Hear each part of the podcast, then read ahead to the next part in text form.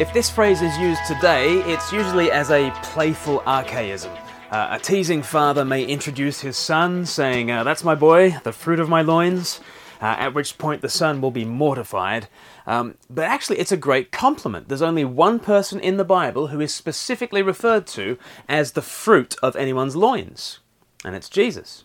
Uh, let's get the context for this phrase, the fruit of my loins, and uh, it's the day of Pentecost. Uh, 50 days after Jesus rose from the dead. It's 10 days since Jesus had ascended into heaven, and on this Sunday, the Holy Spirit comes uh, particularly in power to clothe the church for its witness to the world. At the time, the whole nation of Israel was gathered together to celebrate the ancient festival of Pentecost. It's seven weeks after the Passover weekend. Uh, at that point, they celebrated Passover and first fruits together on the same weekend. First fruits uh, was when the green shoots of the coming harvest were presented to God. And now at Pentecost, it's harvest time. So everyone would be thinking about fruit. And Peter is about to tell the crowds Jesus, the first fruits from the dead, has guaranteed a bumper harvest of new life. And Peter will tell people, come and be gathered into this great global harvest. That's the meaning of Pentecost. But as the day of Pentecost begins in Acts chapter 2, it does not look very impressive. There are just 120 disciples waiting. They're waiting because Jesus told them to wait for the Holy Spirit to clothe them in power.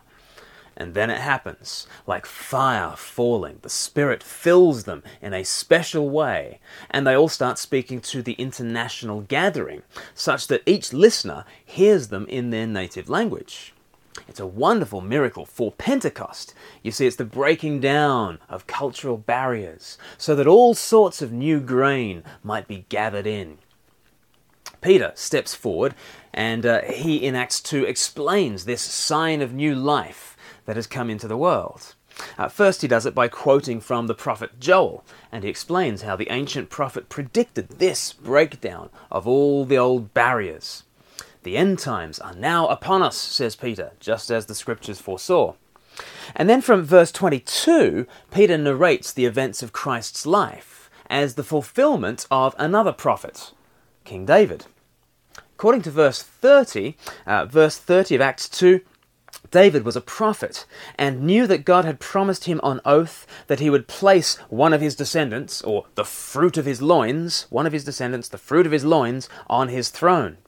Seeing what was ahead, he spoke of the resurrection of the Christ, that he was not abandoned to the grave, nor did his body see decay. So this is so important to understand about the Psalms, okay? The Psalms are not ultimately chronicling David's own experiences of suffering and glory. King David knowingly put words to the experiences of the Messiah, who would be the fruit of his loins. David looked forward to his seed, his offspring, who would be planted into the ground, who would be uh, then raised up again by God and become a fruitful vine for all. People commonly talk of uh, living on in their offspring. And David was someone who could really trust in that. That's because Christ, his offspring, his seed, was the first fruits of a bumper crop of resurrection. He really can live on in his progeny. But here is the true meaning of Pentecost. At Passover, the seed, the seed of David, died. On the third day, he rose again, the first fruits of all those who have died. 1 Corinthians 15, verse 20, the first fruits. And then, on the basis of this first fruits, the world can now be grafted in to find new life, where before there was only death and barrenness.